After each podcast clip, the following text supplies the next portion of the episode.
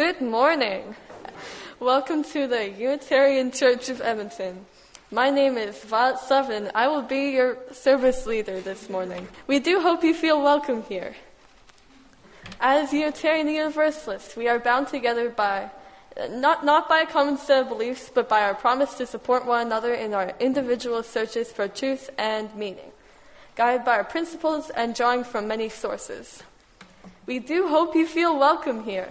Whatever you believe or don't believe, whomever you love, however you understand family, whatever your age, race, or ability, you are welcome here. We invite you to join us in a journey of free thought, spiritual questing, and justice making, for as long as you feel comfortable doing so. We extend a special welcome to our visitors this morning. Please join us after the service for coffee and conversation. We gather with gratitude this morning on traditional Cree lands, now part of Treaty 6 and shared by many nations. We respect the histories, languages, and cultures of the indigenous people who have called this land home and enrich our vibrant community. Our community extends beyond the Sunday morning gathering. Please read the announcements in the order of service. We also have a monthly newsletter available in print and online you can join our virtual community on Facebook and Twitter to keep up to date on happenings in our extended community. Now let us prepare our hearts and minds for worship. Let us let go, just for a time of the everyday world. We'll silence our phones and devices, and we'll create a space in this hour simply to be together. In the spirit of life and love we gather. In order to focus ourselves for the service, I invite you to an opening time of reflection as we listen to the prelude that marks the start of our service.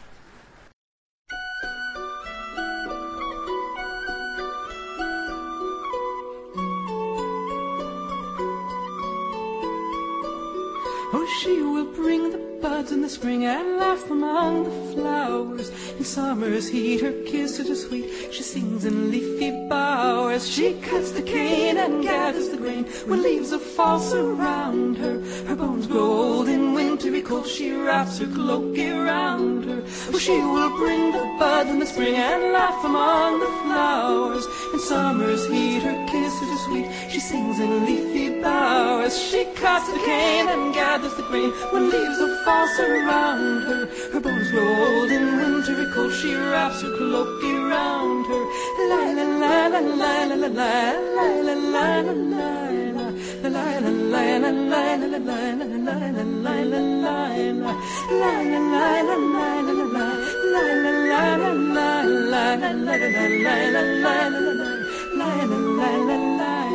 And she would bring the bud in the spring and laugh among the flowers. In summer's heat, her kisses sweet. She sings in leafy bowers. She cuts the cane and gathers the grain when leaves the fall around her. Her bones grow old in wintry cold. She wraps her cloak around her. Oh, she will bring the buds in the spring and laugh among the flowers. In summer's heat, her kisses are sweet. She sings in leafy bowers.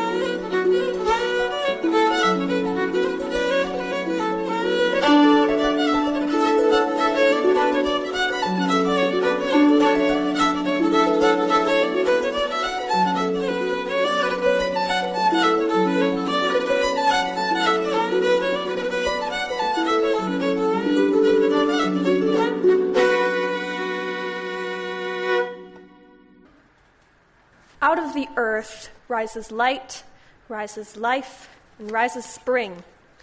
May we join in the miracle that is springtime and enter into our life with lightness and joy. Out of the Spirit rises faith, rises hope, rises love. May we join in the miracle that is the Easter time and enter into our life with hope and love. Let us resurrect with spring. Let us resurrect with the Spirit and enter into renewed life as we gather into our time of worship together this Easter morning. For holy days on which we recall the old stories, we light the flame. For Passover, which reminds us of the courage and strength of those seeking freedom in the past, we light the flame. For Easter, which reminds us that love is our greatest challenge, we light the flame. For gathering today in this sacred space, we light the flame. For the opportunity to be together as a community, to remember the past, to plan for our future, to be alive in our present. Now I invite you to stand as you are willing and able and open your blue hymn books to number 1021, Lean on Me.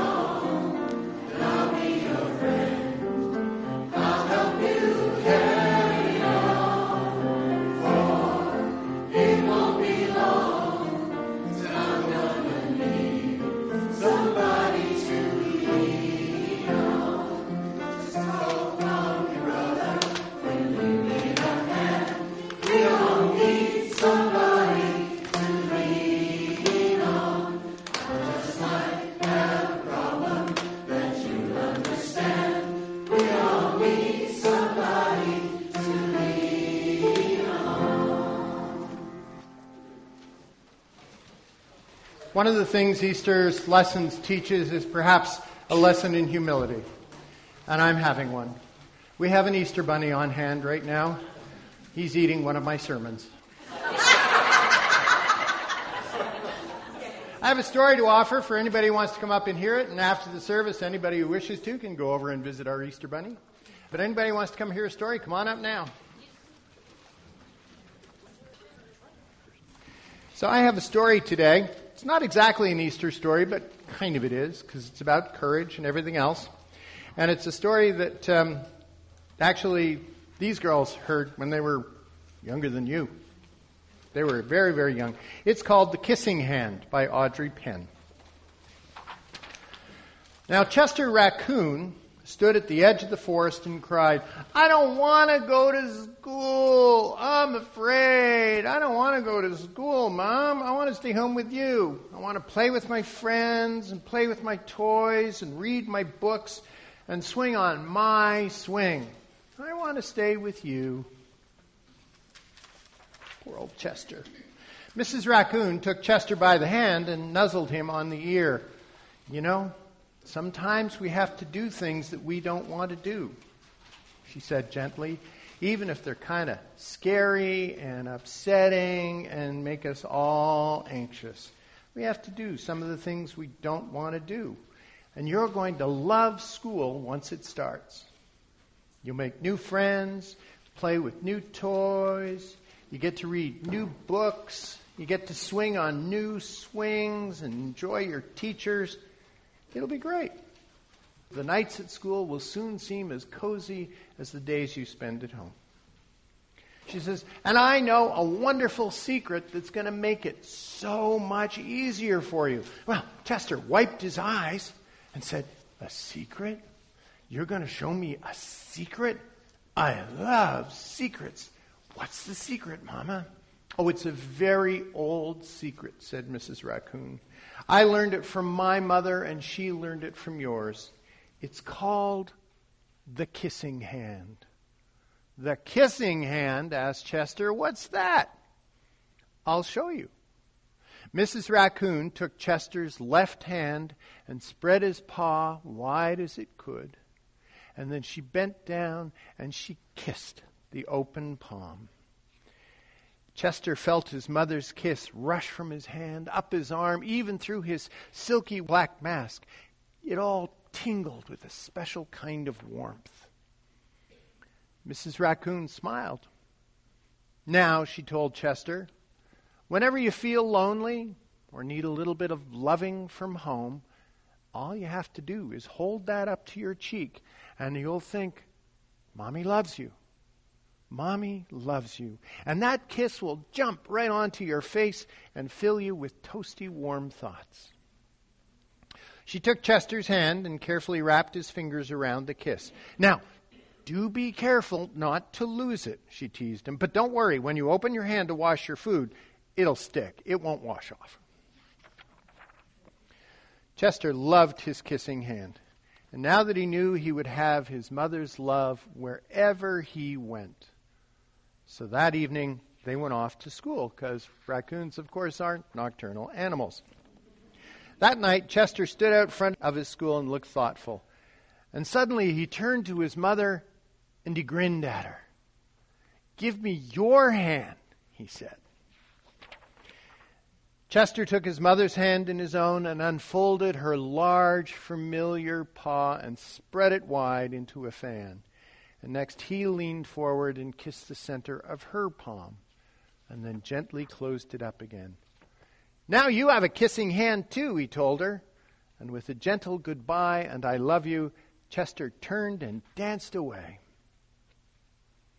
Mrs. Raccoon watched Chester scamper across the field and enter the school in the old hollow tree. And as the hoot owl rang in the new school year, she pressed her left hand to her cheek and smiled. The warmth of Chester's kiss filled her heart with those special words Chester loves you. Chester loves you. And that's the story of the kissing hand. It's always nice to know that whatever's going on, we can carry love with us. All right. You guys go back to your seat, and I think Nakai is up next. Our community is entirely self governing and self supporting. One of the privileges of our free church tradition is to provide all the financial support of our many ministries from among ourselves. Generosity, therefore, is one of the spiritual values we recognize as central to our personal and situational well being. In addition to supporting this church community, we also make a monthly commitment beyond our walls. One half of the unidentified cash that is received is given to an outside organization.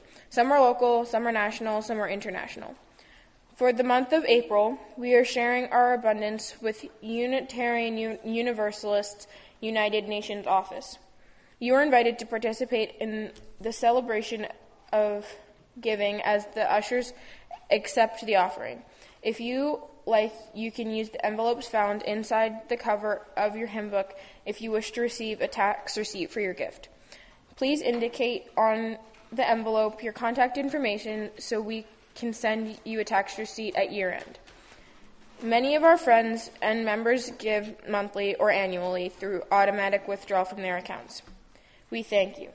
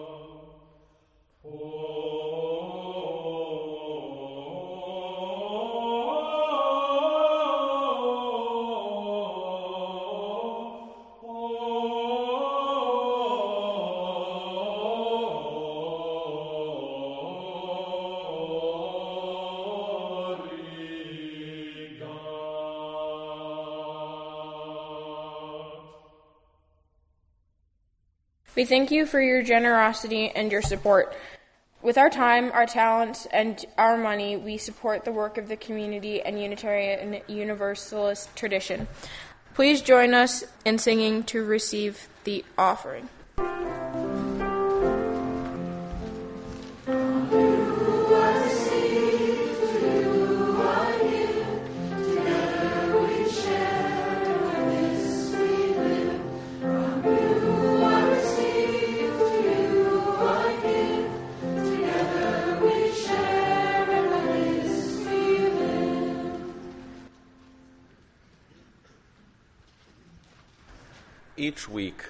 Take uh, some time to recognize the joys and sorrows uh, that touch our lives in a ritual practiced by many Unitarian Universalist communities. We light candles to mark these significant moments and events in our lives.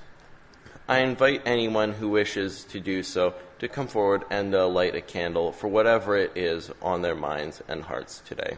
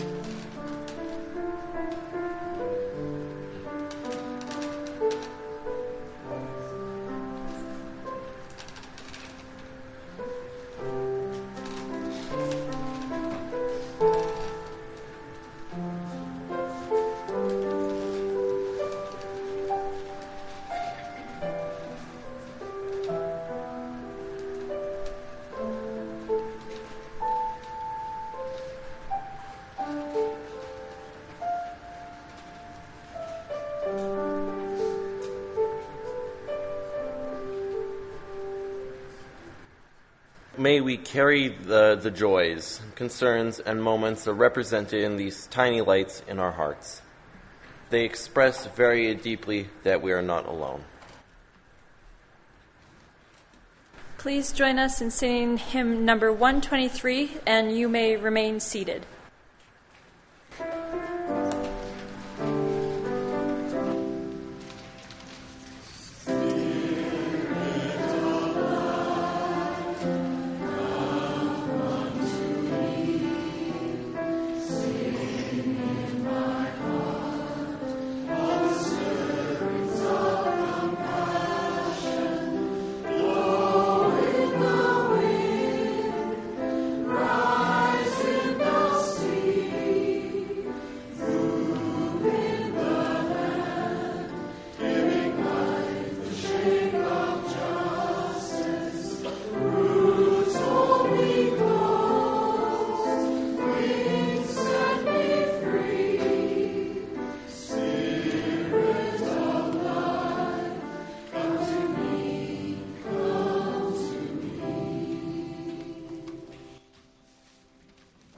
In the moments when the word is silence.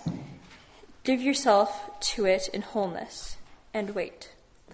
Let the knowing of this primal sound carry you into circles where sound itself, where silence itself becomes new, and the new a song you sing from your bones.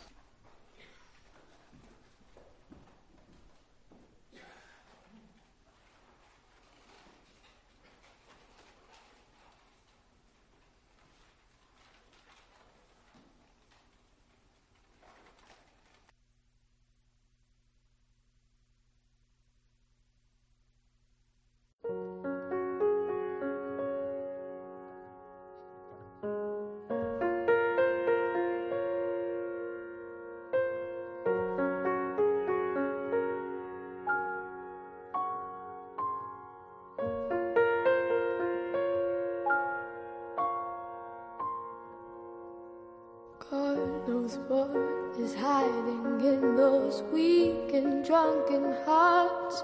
Guess he kissed the girls and made them cry, those hard faced queens of misadventure. God knows what is hiding in those weak and sunken lines. Fiery thrones of muted angels giving love but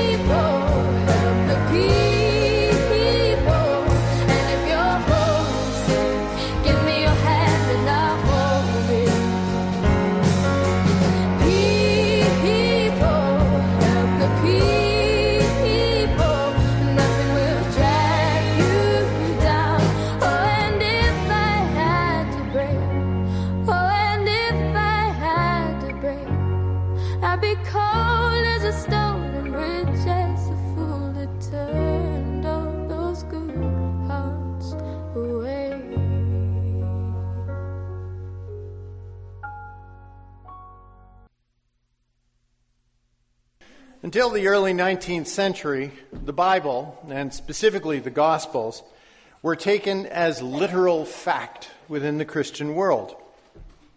Jesus was a divine child, had a miraculous birth, did miracles as a young adult, was a great teacher, was executed for heresy, and rose from the dead to sit with his Father, God, in heaven. That was, well, that was the gospel truth. Early in the 19th century, however, scholars started looking at the Bible in a new way. First, they considered the historical context. What else did we know about the times in which Jesus lived and, of course, his predecessors, the prophets? And they noticed some discrepancies in the accounts, how some of the story elements did not fit in with typical Roman practices of the day or with historical facts that were easily provable. This was the first discipline in what would be grouped into the field of biblical criticism. Now, next, other scholars began to study the structure of the texts. They looked at the language, they looked at the syntax, they looked at the kinds of messages that were different from one to the other. They compared copies of the scriptures and noted things like translation errors and copying mistakes. They noted that some of the Gospels were written in very elegant Greek and some in a very common language, very coarse. And they began to think that each account was written at a different time and for a different audience. And of course, they observed what had already been known for a long time and explained with some torturous and twisting arguments that the four gospel accounts and the epistles of Paul actually tell different stories about Jesus, sometimes presenting a strikingly different Jesus altogether. Now, some of the differences are small, especially between Matthew, Mark, and Luke, and others are very, very striking. Now, this stirred the pot at least among liberals and many academics, and that began to erode the idea that the Gospels were factual representations of the life of Jesus. Now, I've spoken about this at length in sermons and classes in the past, and I plan to spare you all that today because it is a holiday.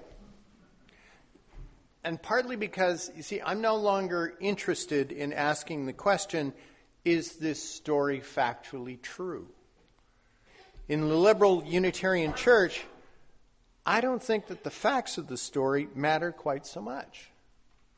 What matters is the story itself.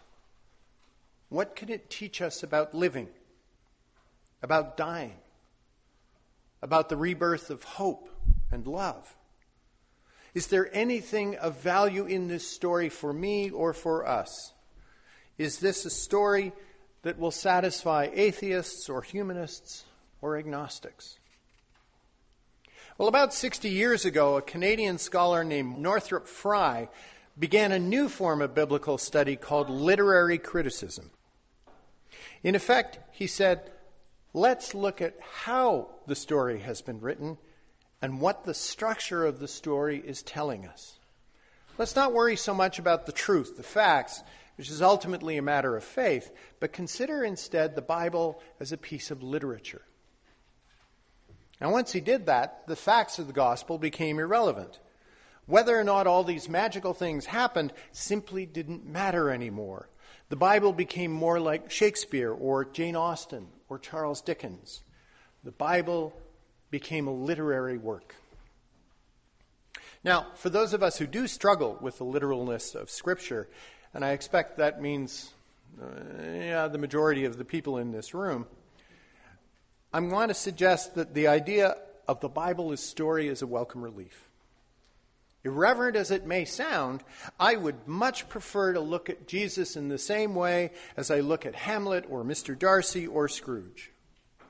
And frankly, I think the story of Jesus as a man is far more interesting than the story of Jesus as God made man. Let's take one small aspect of the Passion story. After the Last Supper, just before his arrest, Jesus goes into the Garden of Gethsemane to pray. Now, if he's God, then his prayers are going to be more like, Dad, can we skip this part? It looks like it's really going to be unpleasant, man. Can we just cut to the chase? Because we are God and all of that. And if you read enough teen literature or watched enough father son movies, you know that the reply that God does not actually give in the scripture probably went something like, Son, you got yourself into this. You're going to have to take the consequences. It's going to make a God out of you, boy. You still have much to learn, so suck it up, kid. Still, Jesus knows that his death is going to be a temporary physical thing. A painful couple of days in the span of eternity. I'm sorry, that never really struck me as a big deal. But if you look at this as a human story, it becomes far more compelling, I think. Most of us have read our share of fiction, I'm sure. Why? Because it allows us to get lost in a story to get wrapped up in the telling of a tale, in the humanity that the authors are trying to describe. We identify with some of the characters, we reject others of the characters, we envision their situations, their lives, their context, their drama, their suffering. It becomes real. So consider a human Jesus in the garden. He's known for a long time that he's riled up the temple authorities. And he's got a pretty good idea that the Romans are getting into the act. And he has seen what the Romans can do. There is a good chance that on his way into Jerusalem the week before, he passed a bunch of crosses, people being crucified. The Romans back then liked to keep order by punishing fast, hard, and very publicly. So this must have been weighing on this man's mind. Like many of the great agents of social change, Joan of Arc, Martin Luther King, Mahatma Gandhi, he knows that there is a real threat to his life out there. And knowing finally that Judas is turning him in, well, that seals it. So he goes out in the darkness and finds in that classic painting you always see a rock against which he can kneel down and begin to pray. Jesus is a faithful man. He believes in God, he believes in the afterlife. But if he's a man, then it's simply a belief, an act of faith. It is not the assurance of known fact. How terrifying it must have been kneeling there, stomach heaving, a cold sweat running down his brow, knowing that his arrest, his torture, and his near inevitable execution is imminent. In fact, the gospel account says that Jesus sweated blood in the garden. At dinner, his pals all said that they were going to stand by him, but when he gets up to check with them, they've fallen asleep. He is truly utterly, despairingly alone. Every person is at the moment of their death. So, what made him do it? He obviously was a wise man, supposedly well educated despite his low birth, skilled in the art of discourse and persuasion. He probably comfortably could have stayed in Galilee and had a very nice life as a sort of regional religious leader. But no, he felt compelled to go and walk upon the larger stage of Jerusalem, seat of the Roman government, home to the temple, the institution that controlled virtually every aspect of life that the Romans did not run. He couldn't possibly have been so egocentric as to think that he could topple both of those hierarchies, could he? Could he? As in all literary ventures, if they engage us, we have to weigh the motivations and the actions of the characters. We make the story personal for us and come to own it. And we decide whom to admire and whom to despise. However, said the Catholic kid, when we receive the story wrapped in church doctrine, when we are handed the account with a single absolute interpretation already mapped out, those things are explained in a most unsatisfying way. Jesus had to die because it was his duty and God's will. Jesus died for our sins, thereby reopening the gates of heaven for us, regaining the possibility of our salvation. And then there is the creedal doctrine that God offered his only Son in sacrifice for us. What? All powerful and all knowing God chooses to go through such a small minded and mean spirited charade in order to give us something he could provide at any time? That's abusive. That's not forgiving. Who would want to worship so petty a deity? One who condemned generations to torment just because they said the wrong prayers or ate the wrong food. To say it strains credulity is generous. Now, I'm not anti God. I'm not an atheist, but I am a rational man. And this petty tribal divinity is simply not rational. He just doesn't make sense to me.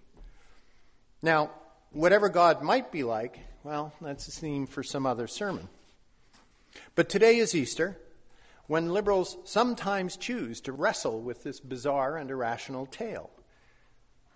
Looking at Jesus as divine, I'm sorry, it doesn't work for me. Maybe it does for you, that's fine, but it doesn't work for me. It gives me no peace or satisfaction. But to look at the story of the brave, passionate, and maybe foolhardy man, then you have a scenario that stirs compassion. We can place ourselves in that story and say, I might do that, or no way, man, I wouldn't do that part. Or I wish I had that kind of courage and conviction. Or this man had no practical sense. There are better ways to achieve his goals. Well, that's when the story of Jesus becomes real for me. I couldn't do what he did. This character of Jesus was far too certain of his cause, of the righteousness of his message, and I am far too fascinated with the gray areas of living and far too concerned with pragmatism to ever be the black and white dreamer that Jesus was. I doubt I could put my life on the line like that. Or perhaps I've simply never found the cause or situation that would call me to consider that option.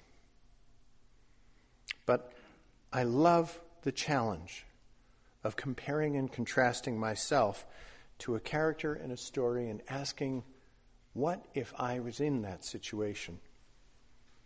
It's a tool for refining our worldview and for resetting our moral compass with more sophistication. This month, we've been looking at wholeheartedness as our theme. Jesus pursued his mission with as much wholeheartedness as I can possibly imagine. He had a deep belief in the rights and righteousness of the little people. He believed religion belonged to all people, not just to the temple authorities. He devoted himself to listening to the plain folks and to helping them and to take on the powers that would exploit them and keep them subservient. His mission was a wide and expansive love for the lives and the souls of the disenfranchised. That's an idea I can get behind. But that's just one theme that emerges from the story, one theme that I'm reading in the story today. You can may have a completely different way of looking at it, and I encourage you to read the stories again and figure out what it might mean for you. But I want to close by sharing a passage from a letter written to a humanist magazine by a former Christian as he discussed Easter.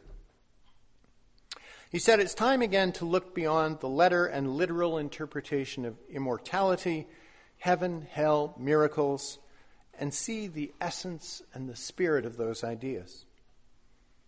What is it about love that survives death? What is the ideal world? What is the eternal separation from all that is good? Where do fundamentally new ideas and relationships come from? In the 21st century, we are able to see more clearly than the saints before us, just as Jesus was able to see more clearly than the prophets that came before him. To see that deeds of love live on forever in the hearts and minds of all those who are transformed by such love, and by those who value loving acts of goodness and justice. This is the immortality of the saints. He goes on, I find that I'm better able to love and appreciate Jesus as a humanist, imagining him as a man, than when I was a Christian and imagined him as a God or a spiritual presence. Jesus was a man and therefore, he was one of us, and we truly can become like him. End of quote. Jesus lived a wholehearted life, and that's something I can admire. That's where I can feel called to do better in my life. And that's where I can find meaning in the Easter story with ideas to which I can aspire. Amen. Our closing hymn for Easter is Buddhist, because we do that sort of thing around here. In your teal hymn book, it's number 1031. May I be filled with loving kindness, and we'll go through it twice. 1031, I invite you to stand as you're willing or able.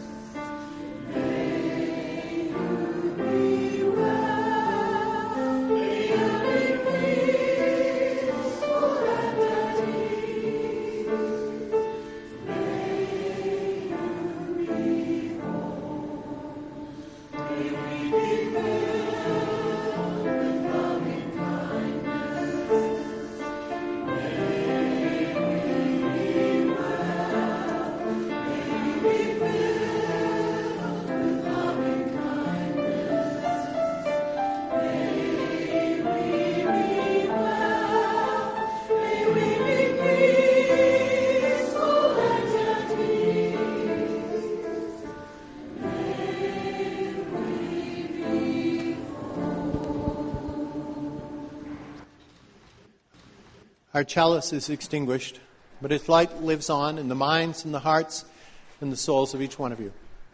So carry it with you when you leave this place and share it with those you love, with those you know, and most especially with those you've yet to meet.